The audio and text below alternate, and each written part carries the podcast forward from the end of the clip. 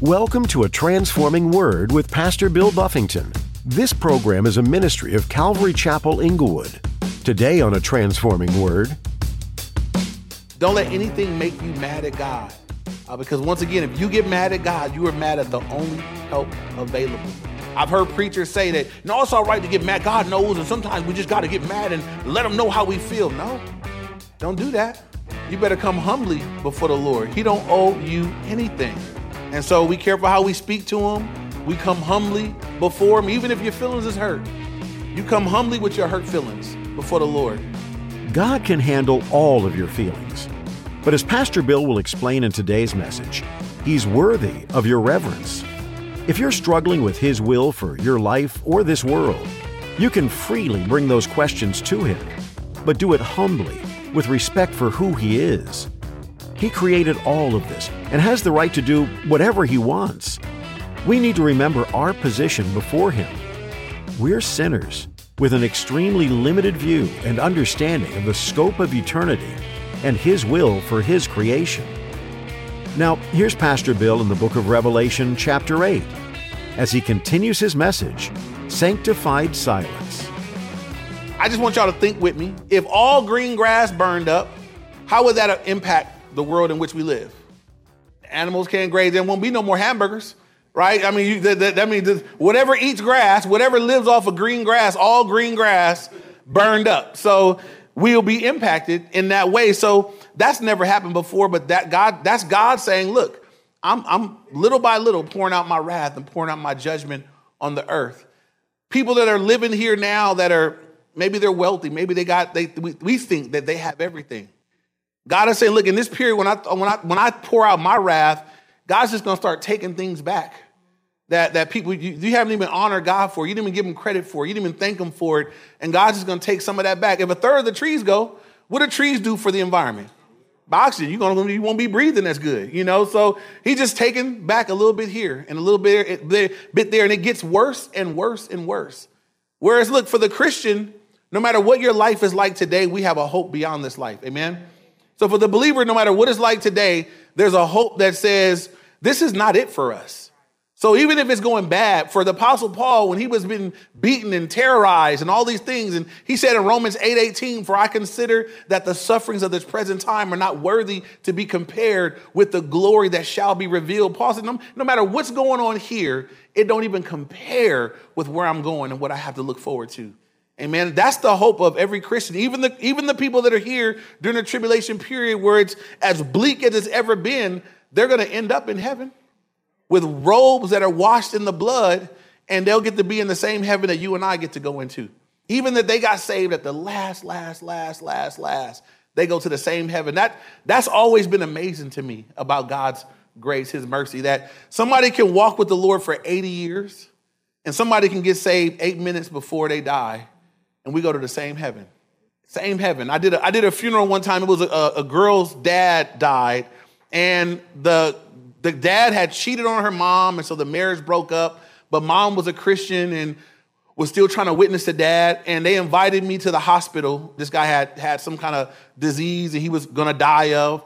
And he ended up giving his life to the Lord at the hospital. The mom was there every day, ministering to him, reading the Bible to him. But he literally got saved two weeks before he died. And then he died. And at his funeral, I shared the, the story where there were some work, Jesus had workers. It was, it was, a master, and some workers came at the beginning of the day. And they said, well, you know, we, will we'll work. And he said, well, I'll, I'll pay you this much for the day. And they said, cool. Some people came at noon, and he let them come work, and, and they went. Some people came at the very last hour of the day, only worked one hour. And so when it was time to pay, he lined up the people that came last first. The people that worked the hour, he paid them the same amount that he told the people that came first thing in the morning. So the people that were there first thing in the morning was like, oh, we, we, we must get in a raise, you know, because he gave them what we thought we was getting, but everybody got the exact same amount. And so the people that worked all day were like, that's not fair. And the master said, look, I, I gave you what we agreed to. That, that's it's, it's, it's, don't be mad at me because I was gracious to those that came at the last. And the people that came at the last hour got the same thing that those that worked all day. I'm not mad at that right? I'm glad that somebody can get saved on a deathbed. I'm glad that somebody who someone sold the gospel and ministered to them, and if they have that moment before they die that they can turn to Christ and be forgiven. Um, I think that we should be grateful because I mean I, I don't want to be in that predicament, but I'm glad for those that are that God is still listening. Amen. And so um, here God is letting the or He's letting the earth know and the inhabitants of the earth know that I, am the Lord, and He's taking things away. Um, it gets worse from here. In verse eight, it says the second angel sounded, and something like a great mountain burning with fire was thrown into the sea. So it wasn't a great mountain, but something like a great mountain burning with fire was thrown into the sea. Here's the result a third of the sea became blood, and a third of the living creatures in the sea died, and a third of the ships were destroyed. So, again, imagine what that would do to the world in which we live. If a third of the salt water was turned into blood, a third of the animals in the water died, and a third of the ships, you know, were destroyed, that would impact are, you know, all the people that boats that go back and forth carrying stuff. Um, people that live off of what's in the ocean uh, would be significantly impacted. So we got grass animals gone. Um, now the fish is getting are getting messed with. Um, the third one it impacts the freshwater. Look at verse ten. Then the third angel sounded, and a great star fell from heaven, burning like a torch, and it fell on a third of the rivers and on the springs of water. So these are our freshwater sources.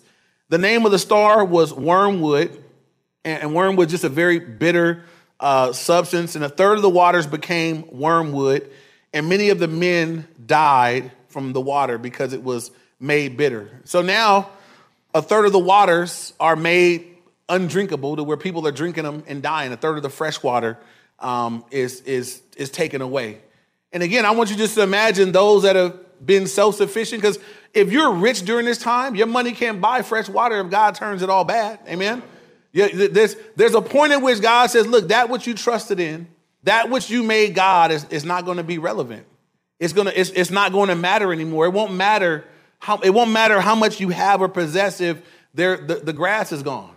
The, the salt water is, is blood. The fresh water is, is deadly the things that people have looked to instead of looking to the Lord, the things that people have, have worshiped, the things that have kept people from coming to God, that they've trusted in, that they've relied on. God said, Look, I'm just removing each thing. Now, you would think that as these things happen, that the inhabitants of the earth would say, Man, God is not playing with us. How many guys read this and think that, that if you if you happen to be here, you would finally go ahead and get saved? That's what I think, right? and, and there are people that do get saved, but we're to see as we keep going that people are to actually end up being mad at God. As these, because this is just the beginning, it gets much worse from here. As these judgments keep pouring out on the earth, um, we're going to find out in a little while that not not today, but in, in, a, in, the chapters to come, that the inhabitants of the earth actually shake their. I mean, they actually raise their fist. They shake their fist at God. They get ticked off at God rather than saying, "God, I'm sorry." We have mercy on me, forgive me, seal me too. You know, um, they get mad at God. Now, for you guys that come here um, on a regular basis, I talk about this often. Is it ever okay to get mad at God? No. Why? One, He doesn't owe you anything.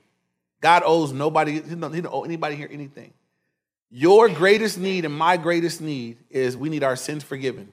That is the big, in this room, every human being in this room, no matter what you thought your problem is or your problem was, our biggest problem is that we have sinned and fallen short of his glory. And if we die in our sins, we will die separated from God and go to hell. Amen? That is our biggest issue. Cancer can't be your biggest issue. A lack of a job, a jacked up marriage, being single longer than you want to be single, you know, whatever. None of those are your biggest issue. That's your biggest issue. And God, in His mercy, took care of that for you. He went to the cross and he took my sins and your sins upon himself. He died in our place. Just did that. He just did that for you. Then he called people from, from the time he did it till now, he sent people into the world to carry that message that you would hear it. Think about how you got saved. Think about how you heard the message. Think about whatever God had to do in your life to get you to where you are today if you know the Lord already. Think about the things that he how he did all that. He, he did the dying, right? He had the plan in place to save you. He did the dying for you. He made sure you got the message. He, he gave you the Holy Spirit to, to help you because none of us would be holy without him, right? God has been helping us all along the way. He's done all these things. Now, if I go out there and get a, and lose my job and get mad at God, how I look. Right? I could go crash my car and get mad at God, or my house burned down, or something happened to somebody I love. Sometimes people get mad at God for not keeping promises that God never said he, he never made. Right? God never said that if you love me, bad things won't happen, right? He never said if you love me, if you're faithful to me, loved ones won't die. He never said that. So we got to be careful about that. Don't ever get mad at God. It's, it's, one of the, it's one of the tricks of Satan because if you get mad at God, you're mad at the only help available. Now you out there. That's and that's why I think sometimes when bad things happen, that's what Satan wants. Um, case in point, if you guys are familiar with the book of Job, in the book of Job, there's a man named Job, and God actually bragged on Job. God and Satan had a conversation, and God said to Satan, "Have you?" He said to Satan, "Where have you been?" And Satan said, I've been going back and forth, you know. Uh, I paraphrase, but I've been up and down, you know, tearing up people's lives like I do, you know. And God said to Satan, Look, have you considered, and the word considered means study for war, have you considered my servant Job? He said, There's none like him in all the, all the earth, upright, blameless, fears God, shuns evil. And Satan said, He don't fear you for nothing. Look, look at how you blessed him. He said, Let me take away all that he has, and he will curse you to your face. Satan's agenda and everything he did to Job was to get Job to turn on God. And look at how wicked Satan was about it, right? Job was wealthy. Satan took away his wealth in a day. Everything that he owned was taken. And we see it, one of the strategies of Satan to overwhelm him. It was one after the other. Somebody would run to Job and say, Hey, Job, I was out in the field and the Sabeans came and they raided all the camels. Man, you lost all your camels. You broke out there now. And I alone escaped to tell you. Satan, Satan always made sure one person escaped to come with the bad news.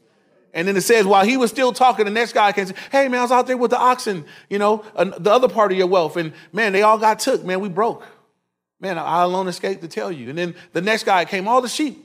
I alone escaped to tell you. And then the worst one, somebody else came and said, Man, all your kids were together feasting at the older brother house, and the four winds blew, and the house fell down, and all your kids died. I get emotional just thinking of all, not one kid, all your kids died today if there was ever going to be a time to to be mad about something, man, eh, would you guys imagine that? That's this happened to all of that happened in one day. Whap, whap, whap, whap, whap, one after the other. All your kids died. And what did Job do? It says that he tore his clothes, a sign of deep mourning. He fell down in a, in a thing of ashes, and it says that he worshiped. And the word worship is the exact opposite of curse. He didn't curse God, he worshiped. And then Miss Job, God bless her. Miss Job came over and said, somehow those, those Satan's words got into her mind, and she said, Why do you still hold fast your integrity, Job? I got an idea. Why don't you just curse God and die? Now we know, I don't know how Satan got his words into her mouth, but he did. I'm sure Miss Job was okay the rest of the time, but you know, that was she messed up that day. And Job told her, You speak as one of the foolish women. Shall we not accept good from God? And, and now, you know, we, we'll take the adversity the Lord is given, the Lord is taken away. Blessed be the name of the Lord. And the Bible says, in all this, Job did not sin with his lips, right? He didn't get mad at God. And so we can follow the rest of the book of Job and see as you get all the way to the end of the book, because it was a long journey. But God blessed the end of his life more than the beginning. And there was purpose in his pain. It wasn't for nothing. But we know from that book, God said, look at what Satan tried to do. Every time in the Bible Satan speaks, he's trying to divide God from people or people from God. He spoke in Genesis to Eve. Has God indeed said you can't eat? Trying to, trying to just separate her and from, from what God had said, what God, what God had for them. Uh, we see Satan speaking in, in, Job to God about Satan. Oh, he doesn't love you for nothing. He'll curse you to your face, trying to bring separation there. We see Satan speaking in Matthew 4, 1 through 11, when he's trying to de- derail Jesus from, from his plan, from what God had for him to do. He's always speaking and trying to derail and divide us from the Lord. Be careful who you listen to. Don't let anything make you mad at God. Uh, because once again, if you get mad at God, you are mad at the only help available. I've heard preachers say that, no, it's all right to get mad. God knows, and sometimes we just got to get mad and let him know how we feel. No, don't do that. You better come humbly before the Lord. He don't owe you anything. And so be careful how we speak to him. We come humbly before him, even if your feelings is hurt. You come humbly with your hurt feelings before the Lord. Amen? You will do better that way. So so moving on here, God is, you know, God is pouring out these things. Now the water is made bitter, men are dying. Verse 12, it says, the fourth angel sounded, and a third of the sun was struck, and a third of the moon, and a third of the stars, so that the third of them were darkened. The result was a third of the day did not shine, and likewise the night. So I thought that was interesting. For people that like to walk in darkness, guys, I'm gonna give y'all some. Right? I'm gonna, just, I'm, gonna dim the lights on you guys. A third of the sun, y'all gonna have a third less sun and a third less moon. You're gonna get to be in the dark. And imagine what that would be like if you're on the earth. This I, I have to feel like this would start to be terrorizing, right? The, the blood in the sea now you can't no no fish chip, no fish and chips. That's closed down. The the grass is all burned up. McDonald's closed down. You know, like everything is going terrible. You know, the fresh water is is is people are dying, drinking drinking water from the springs and whatnot. And then the moon and the sun are a third darker. It's just getting dark out here. Um, again, I'd like to think that people would say, maybe we should maybe we should look to the Lord. Maybe we need to say sorry. Maybe we need to turn turn back to Him. Um, but this is what God's wrath looks like. And I'm telling you guys, we're going to see the angel say it in just a moment, but God is just barely getting started. This is like, this is nothing. He's just getting started. Look what the angel says in verse 13. And I looked and I heard an angel flying through the midst of heaven saying with a loud voice, Woe, woe, woe to the inhabitants of the earth because of the remaining blast of the trumpet and of the three angels who are about to sound. This angel is literally flying through the air saying, Whoa, whoa, whoa, it's gonna be way worse than this. He's saying, Whoa, whoa, whoa, because of what's coming. Like this, y'all haven't seen nothing yet. And if I could just, it's one of the things that is remarkable to me, any artist here can read ahead to chapter nine. Something we'll see next week is something that God prevents us from seeing right now. We don't see the demonic realm, right? Most of us are not walking around. We don't see angels and demons, though we know they exist. Know that whenever we gather, there's angels, there's demons, they're present, just like God is present. They're, they're there, but we don't see the demons. And I'm glad. Uh, it's not something I'm looking forward to seeing, but there's going to come a point, we'll see next week in the tribulation period, where demons are unveiled.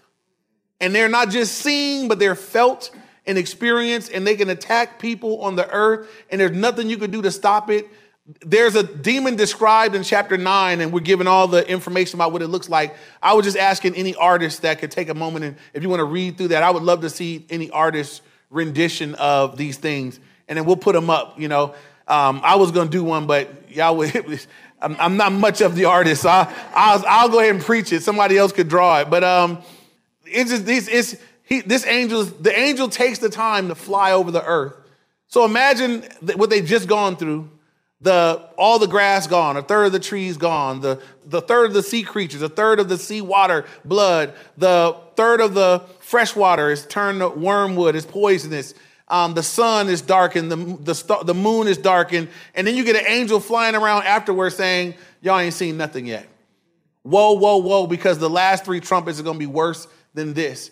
And, it's, and this is the reality for everybody that's apart from Christ. No matter what life is like today, it's only gonna get worse the non believer has no hope, even if it's good for them right now. Uh, that's why I hate when I see Christians envying um, non believers because they got money or they have stuff or they got things, not realizing that none of that avails anything once they die. The Bible says in Hebrews 9 27, it's appointed a man once to die, and after this, what?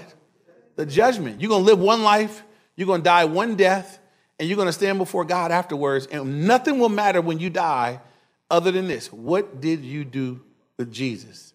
That's it. If you were a kabillionaire, when you die, what did you do with Jesus? Your money won't help you. Your fame won't help you. If you did a million good deeds on earth and you didn't know Jesus, it's irrelevant. The earth can be cheering you. What good is that if God is rejecting you? And so we got to be careful about that. Sometimes I see believers and we're we'll we'll idolize and, and admire people on their way to hell. People we should have been evangelizing. People that instead of lusting for what they had, we have what they need. We act like they got what we need. So we want to be careful about that. Um, we want to be sharing the message of who Jesus is and what he did for us. Amen. But as we end this chapter, a couple things that I want to give us. Number one, I still see, even in the midst of God's wrath, right? Even this is a chapter where God is pouring out his wrath for sure, but right in the beginning, God says, But I paused and I did hear the prayers of the saints on earth, and I did something about it. I'm in the middle of pouring out my wrath on the earth, but believers were praying. And I heard it. I heard it distinctly. And I responded. I hurled this thing to the earth. I, I, I responded to their prayers. And again, if God is listening and responding to their prayers, you can be certain that God is listening and responding to your prayers. And if I could encourage you with anything else, they could have done a lot of things, but they did the one thing that was necessary they prayed. You could have stuff going on in your life, and you could do a lot of things. People Google, people go to doctors, people call for help, people do everything else. And then at the last ditch effort, I'm, I'm gonna throw up a prayer too. I, I just encourage us that we would let prayer be our, our knee jerk response, that God would get first dibs on things that are going on in our lives, that we would take them to Him first. Um, and so that's one application that we would, we would pray, knowing that God is listening and responding when we pray. Um, number two is we look at God's judgments, as we look at God's wrath, as we look at Him as He pours it out. Uh, again, if you're here and you're not a believer, then I would strongly exhort you that you would surrender your life, that you would come to receive from Jesus what He died on the cross to offer you. Why wouldn't you? Why would you? Why would you pass up on salvation and forgiveness, which He's made available for you? Um, but if if you're here and you're already a believer, then we got to read these things and think, man, this is what the people I know that don't know Christ, they still, they're still under the wrath of God. I want to be a witness to them. And so the two things that I would encourage all believers, one, if you're going to be a witness, you got to live right. Because sometimes the way that we live will null and void our words. Uh, there are people that got the right message in the wrong life. And so nobody will hear them. It's like a fat dude telling you how to get slim, right? You know, it's like, but you don't look like you know how to get slim yet, you know? So uh, you know, if, if y'all want to get a six pack, I, y'all not coming to me yet, right? So I'm gonna get there, but you know, nobody's coming to me and say, "Hey, bro, how you get a six pack?" You know what I'm saying? Because evidently I, that's not my gift yet, right? So, as a believer, right, you want to be living in such a way that that that you could be helpful, that people could see in your life a sincerity um, that you might be able to share. Because we got a message that needs to be shared, but sometimes it's people that know the truth that are living living in such a way that people can't hear it. So um, let's be living in such a way. Um, but in addition to that, that right lifestyle, there's got to be there's got to be a concern that we would share. Some people are living right, and then they just don't love people enough to say something, or they're too afraid of how it's going to go, or how it might affect their relationships, or how they're going to look. And we talked about that. We got to die to all that to be a witness. And then so, if you know you got yours, then we want to be praying for God to help help us to be a witness. Help me to live right and help me to share boldly with those that that are in my, my realm, my little sphere of influence, that we might make a difference. Amen. And then lastly, again, as I look at the wrath of God and the fact that I've escaped it simply because God is merciful and gracious, God gave me what I didn't deserve and He's not giving me what I do deserve. I believe as Christians, we want to be careful to be humble, that none of us are going to heaven because we so great. So we don't want to be the kind of church, we don't want to be the kind of Christians that we look down our nose at people that are that are where we used to be, right? Because some of us didn't start off doing so great. Amen. And so sometimes the church can be that way where you get out of you've been saved for 20, 30 years and you'll look at somebody else that's just what you were. I can't believe how she why would she wear that? You was wearing twice as less was her, you know. So we just got to be careful about being like that. When we see someone that evidently needs what we have, we got to say, God, give me wisdom how to reach her like somebody reached me one day. She evidently needs you. He evidently is, is needing help. And I, I believe if we pray that way and we have that kind of heart, God will help us to be those kind of believers that we're actually helping God's God's purpose. We're actually helping preach the gospel and see people come to Christ rather than running people away from Jesus. Amen.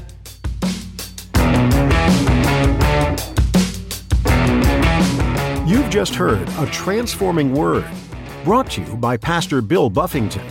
What's swirling in your mind just now after what you've heard in today's message? Sometimes it takes a bit of time to fully process what was shared. Revelation is definitely one of those books that you have to almost sit and chew on, trying to discern what in the world it all means. But the good news is, God's given us His Word to help us know and understand what's ahead. What a gift! He didn't leave it all a mystery. He's revealing things on each page of this book, whether or not you're fully in the know of all that it means in this moment. Keep studying it on your own and digging into Scripture. with an appetite that's ready to take in what God has for you. If you like the message you just heard, we're so glad.